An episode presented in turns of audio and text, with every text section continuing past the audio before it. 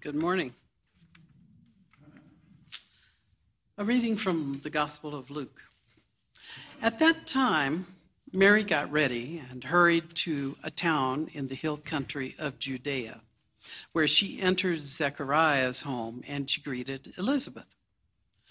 When Elizabeth heard Mary's greeting, the baby leapt in her womb, and Elizabeth was filled with the Holy Spirit.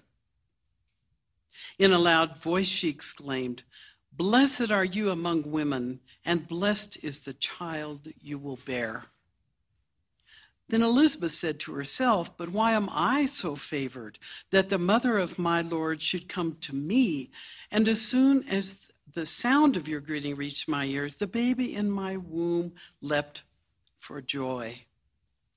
Blessed is she who has believed that the Lord would fulfill his promises to her. And Mary said, My soul glorifies the Lord, and my spirit rejoices in God my Savior, for he has been mindful of the humble state of his servant. And from now on, all generations will call me blessed. For the Mighty One has done great things for me. Holy is his name. His mercy extends to those who fear him from generation to generation. He has performed mighty deeds with his arm. He has scattered those who are proud in their inmost thoughts. He has brought down rulers from their thrones, but has lifted up the humble. He has filled the hungry with good things, but has sent the rich away empty. He has helped his servant Israel remembering to be merciful to Abraham and his descendants forever, just as he promised our ancestors. And Mary stayed with Elizabeth for about three months, and then she returned home.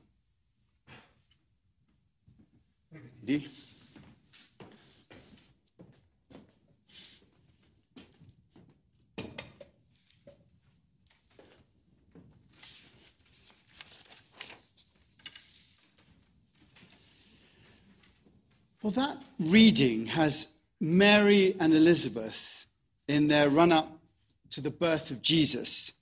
And you can see the excitement that both of them have. Elizabeth heard Mary's greeting. The baby leapt in her womb, and Elizabeth was filled with the Holy Spirit. There's a palpable sense of something amazing that's about to happen. And it's the same reaction that children have when they think of Santa coming, all the presents and the magic that's about to appear. I can, I can remember lying in bed trying to hear the bells of the reindeer and they're uh, coming onto our roof. And I said to my brother, Can you hear it? I'm sure, you know, we were literally listening for it with the most incredible excitement. We were convinced that we were going to catch him in the act of arriving. And Mary puts that excitement into words words that have become known as the Magnificat, because that's the first word of the Latin translation. Magnificat anima mea dominum. My soul glorifies the Lord, and my spirit rejoices in God my Saviour. For he has been mindful of the humble state of his servant. From now on, all generations will call me blessed. For the mighty one has done great things for me. Holy is his name. And you can hear Mary is absolutely exultant, saying how lucky she is, and a sense that she truly feels blessed. His mercy extends to those who fear him from generation to generation.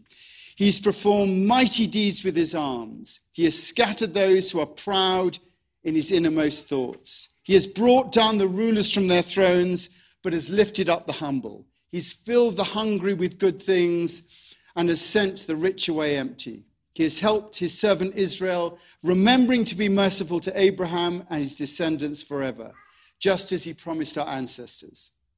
There's a huge gratitude there for the sense of provision, that all she has is given to her by that divine nature. And it really is the true response to Christmas. We're not just celebrating the coming of the Christ, but we're actually celebrating everything that we have. And in one sense, you know, when you think about it, you could say that God does not bring down the rulers from their thrones. He does not fill the hungry with good things, or send the rich away empty. But I think this is both, what Mary's saying is both a prayer and a prophecy. It is Mary saying that all will be well, as Julian of Norwich said, and all manner of things will be well. I heard on the radio the other day someone saying, you know, that in the end, all will be well. And if it's not well, then it's not the end. And I thought that was a lovely sense of, of what that's about. And, you know, it's about that fundamental order that we can rely on. And, you know, I don't know about you, but, you know, you turn on the news on Christmas Day and we're, we're always faced with awful headlines, you know, of Bethlehem not being a little town of which we can say, How still we see thee lie. We have to witness atrocities and cruelties and somehow still sing joy to the world. And it's a paradox to have to live, for us to have to live through these interesting times and yet still say that the universe is a friendly place, that there is some sort of order in the world. And, you know, I think it's the same for Mary, you know, pregnant, no husband, having to take a long and arduous journey, finding nowhere to stay. It's like going to Denver when all the hotels are booked up and the flights are not there, you know, nowhere to stay. Poor and probably right at the bottom of the social scale. You know, she even eventually had to become a refugee to Egypt so that her child would not be killed by Herod. And yet she seems optimistic. And I think as we come to Christmas, how do we have that optimism in our hearts? when we see the chaos that's around us. You know, we can be happy and contented with our family and friends around us, with our community here in the valley. But what about further than that? What about the injustice and pain that we know that exists? The fact is that, you know, we don't often feel that exaltation and the things that go wrong in our lives, you know, don't really encourage us to go towards that exaltation. Yet that wonderful phrase, if not us, who, and if not now, when. Christmas, I don't think, should be a time just to escape from pain and injustice. A short moment where we can indulge ourselves before we move back into the coldness of the real world. It's a reminder to us that we are in touch with something marvelous that goes beyond the circumstances of our lives. That there truly is a secret that needs to be trumpeted from the hilltops that we're not all separate people fighting each other in a cold world that cares little for the individual. We're not that. That we, that we are part of a web connected by an all powerful love that gives life and love to all, whether they know it or not. And it's right there in that Christmas reading in John about the light shines in the darkness, but the darkness has not understood it. That's, that's the world. The light does shine in the darkness. Those of us that know that. But the darkness has not understood it. And, and that's where Mary was at, I think. She understood it. And many of us have understood it. And we are asked to say, Magnificat anima mea dominum. Well, not in Latin, obviously. My soul glorifies the Lord. But how hard it is to say that when things go wrong, which, let's face it, is often. You know, if we're true to the Magnificat, then it's not just something to say in good times. We must be able to say it, I think, in all times. And that means being prepared not to be brought low by the circumstances that happen in our lives, but rather know that although that we do feel pain, our responsibility is to respond to that pain with surrender. As I said last week, literally the week before, literally surrender. Sir over render. Surrender, sir over render to give. And so surrender means to give over, to give over that pain to the love that holds all things together. We give over that pain to the love that holds all things together. And there's wonderful words by Khalil Gibran, which I'm just going to repeat. There's fantastic words on pain. He says, Your pain is the breaking of the shell that encloses your understanding. Even as the stone of the fruit must break, that its heart may stand in the sun, so must you know pain. And could you keep your heart at wonder at the daily miracles of your life, your pain would not seem less wondrous than your joy. And you would accept the seasons of your heart, even as you've always accepted the seasons that pass over the fields. And you would watch with serenity through the winters of your grief. Much of your pain is self chosen. It is the bitter potion by which the physician within you heals your sick self. Therefore, trust the physician and drink his remedy in silence and tranquility. For his hand, though heavy and hard, is guided by the tender hand of the unseen. And the cup he brings, though it burns your lips, has been fashioned of the clay which the potter has moistened with his own sacred tears. So there's a sense that that pain does lead us. God comes to us in the circumstances of our lives, and, and God asks us to respond to her rather than those circumstances. The circumstances are but seasons within the year of love, and we have to surrender to that love. And it's really about dying to our expectations, to accept the death that we experience when what we don't want comes about. We experience a death when what we don't want comes about. And we have to accept that, to have that death, and to move on from it.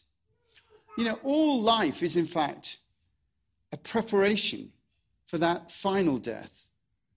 If we fight death, we're continually battling with it. If we surrender, if we give over, if we give over to that love, which is under all, then we're released. Which is why I think Dylan Thomas is completely wrong in his poem, Go Gentle into That Good Night. He says, Do not go gentle into that good night.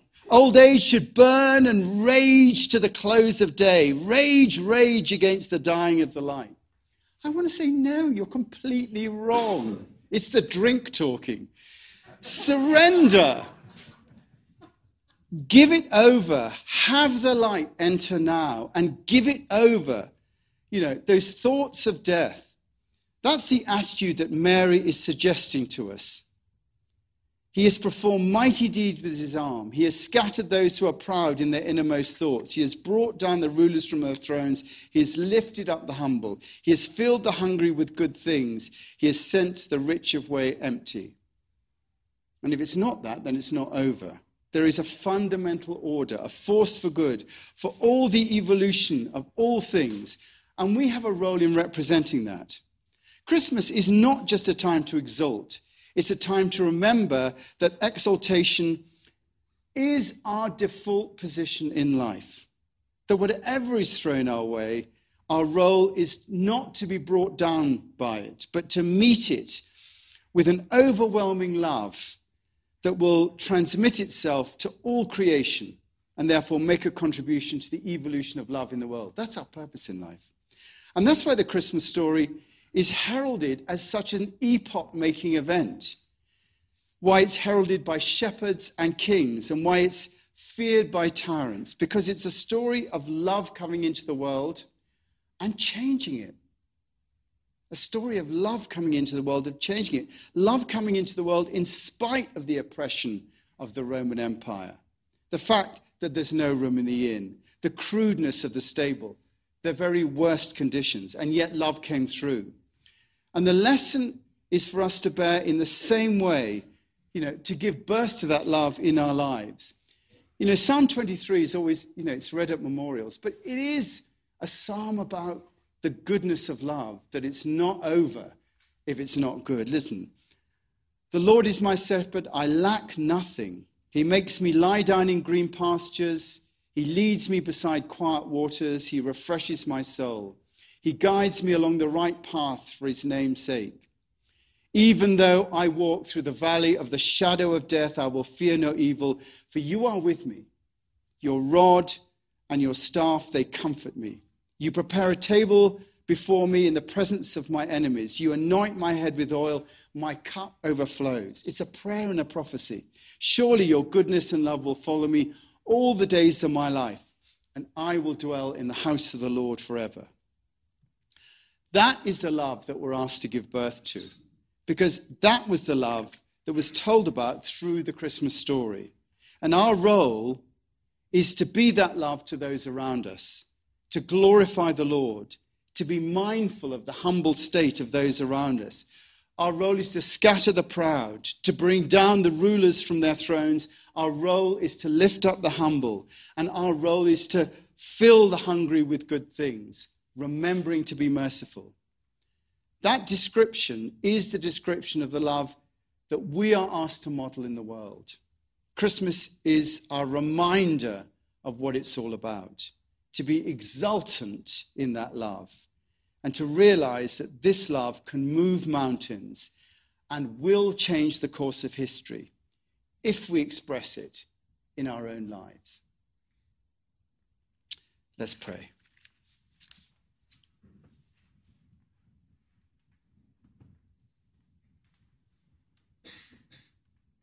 We do pray for our own community here. We just think of all those working on the mountains at the moment, in the restaurants, on the ski lifts, ski patrol.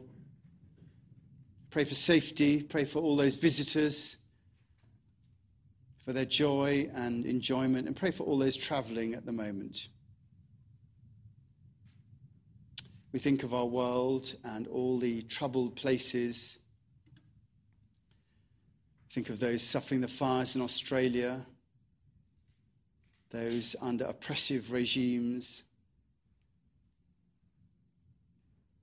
suffering from the, those suffering from the effects of gun violence.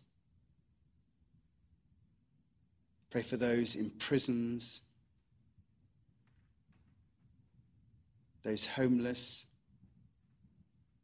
alone and hungry at Christmas time.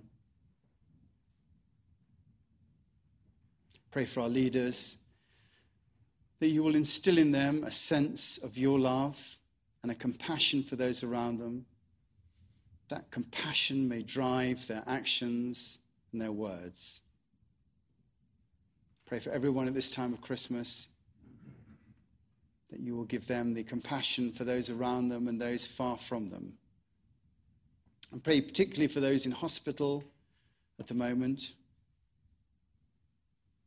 those from our community that we remember Rita Hunter, Heather Morrow, Brett McKenzie, Heidi Horner, Elizabeth Robin Morse and her pregnancy, Nancy Schenkman, who's recovering well from her heart surgery, David Harrod with blood poisoning, Howard Moglower, Petra Krimmel, Marianne Bolts, Carolyn Glass' mum, who's ill. And we also remember those who are mourning at the moment. We particularly remember the family of Pat Smith, who died last week. He used to sing in our choir here. And also the family and friends of Michael Abdo. Ask your love to be in the hearts of all those around them. Pray that we may be responsible and able to respond to the needs of others that come to us in our lives. We pray this in Jesus' name. Amen.